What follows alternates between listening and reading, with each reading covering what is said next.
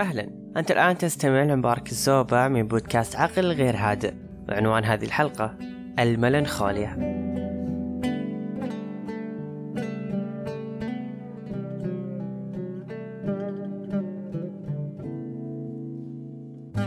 سوداوية أو ما يسمى قديما السوداء. في رأي القدماء فإن السوداء مرض عقلي. من مظاهره فساد التفكير. ينشأ من تغلب أحد الأخلاط الأربعة. وهي السوداء في الدم. كان الطبيب اليوناني أبقراط هو أول من وصف هذه الحالة وأطلق عليها اسم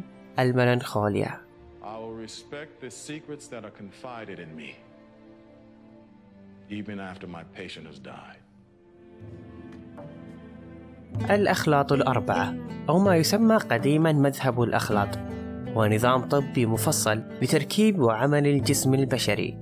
التي اعتمدتها المدرسة اليونانية القديمة وتحمل هذه النظرية أن جسم الإنسان مليء بأربع مواد أساسية تدعى المزاجات والتي عندما تكون في توازن يكون الشخص في صحة جيدة وأن جميع الأمراض والإعاقات يفترض أنها نتجت عن وجود فائض أو عجز في واحدة أو أكثر من هذه المزاجات الأربعة.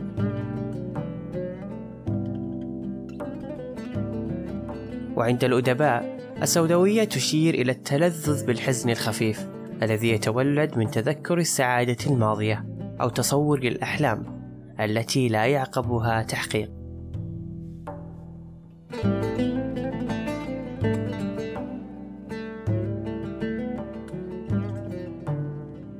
هل السوداوية تقدمت لنا على طبق من ذهب بدون نحس فيها؟ جميع الأشياء من حولنا فيها نسبة سوداوية مهما شفت أمرها وردي. أخبار الحروب المغلفة تحت عباءة الانتصار الحزين. الإعلان اللي يقول لازم تخلين بشرتك بيضة أكثر. إيكيا أو آيكيا اللي عمرك ما شفت كمالهم في أحد البيوت. جيم ثرونز اللي نساك كيف تلف وجهك خايف من مشاهد القتل والدماء.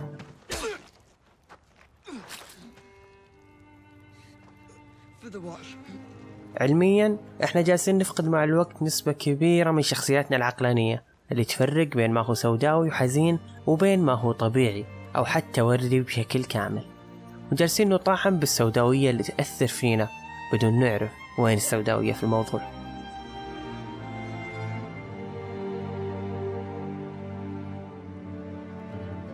القنوات الأخبارية اللي صارت تكرم أشجع مصوريها في التقاط أقرب الأحداث وأقساها فقط لكسب الأعين والأذهان والتفاخر تحت سقف إحنا أساطير الميدان.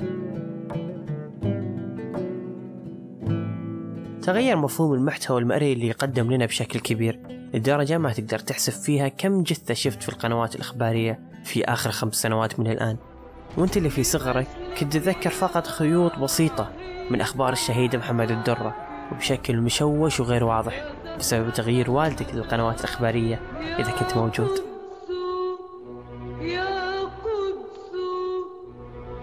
أنت اللي إخوانك الصغار الآن صاروا يمررون أخبار القتل لبعضهم حتى قبل توصل لك السوداوية سابقا أصبحت الآن مجرد مأساة تحزن لتنسى وننتظر الجزء القادم منها كل يوم في أخبار التاسعة.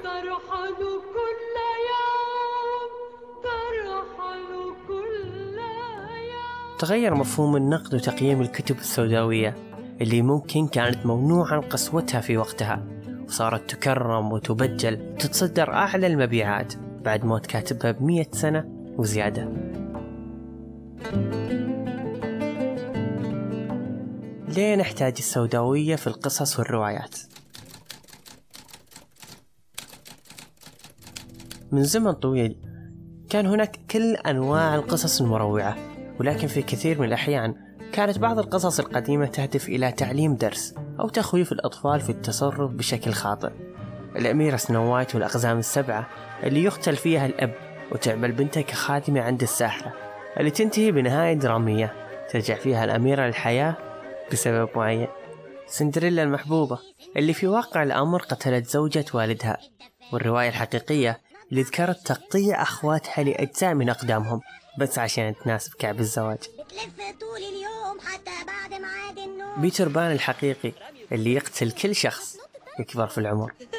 أنا هبقى أول بنت تايهة؟ في مقال نشرت الكاتبة سبتمبر فوكس على صفحتها في Tumblr موضحة فيها عدة أسباب تعتقد فيها أن الناس في حاجة لهذا النوع من السوداوية وأن في فرق بين توضيح سلوك الشر وتعزيزه. ومن بعض الأسباب اللي ذكرت أن القصص توفر وسيلة آمنة لاكتشاف ومناقشة الأشياء السوداوية. واستكشاف وإدراك أسباب وعواقب هذه الأفكار والأفعال. في العالم الحقيقي نعيش حياتنا وأفكارنا الخاصة اللي تربينا عليها بشكل خام ولكن الأدب يمكنك من مشاهدة عدة وجهات النظر في أي قضية اللي ممكن ما تشاهدها في حياتك الخاصة. معرفة السوداوية للتغلب عليها. معرفتها مو للرغبة أننا نكون جزء منها ولكن لأننا نحب رؤية الناس تتغلب عليها. لأنها تظهر قوة التغلب على الأوقات الصعبة والأخطاء الشخصية اللي تأثر علينا. العديد من القراء يشوفون الروايات فقط كوسيلة للترفيه وتعزيز الإيجابية ويمكن للمشاعر والقصص الرومانسية. ممكن يرفض هذا النوع من القراء أي شيء خلاف ذلك والنظر في أي ذكر للسوداوية أنها شيء ما يصلح يكون موجود. بعض القصص لا يعني بالضرورة أنها تكون عن التغلب على المصاعب أو إلهام القارئ وتعليمه ولكن هي مجرد حقيقة توضح الطبيعة البشرية. بعض الروايات هي ببساطة لتقديم القصة. ربما هذا النوع من الأدب أصعب في فهمه. ممكن يأثر على شخصية القارئ سلبا كونه ما يحتوي على نهاية سعيدة أو تلقين لفعل الصواب. ولكن النقاشات مع ذاتك والآخرين حول الكتب من هذا النوع راح تؤكد لك حقيقة سوداوية الكتاب من عدمه. أنصحك بقراءة كتاب مباريات الجوع يا صديقي. شكرا لك للاستماع. ويهمني جدا تقييمك للبودكاست إذا كنت تسمع من منصة بودكاست في الآيفون. وبرضو نشرك للحلقة إذا كانت أفكارها تستحق المشاركة مع أحدهم. في أمان الله. ومفيش ما ما يهمناش يا جيل. شغل الولاد التايهين ده له شغل البنات التايهين ده له ده شغل نحبه عاد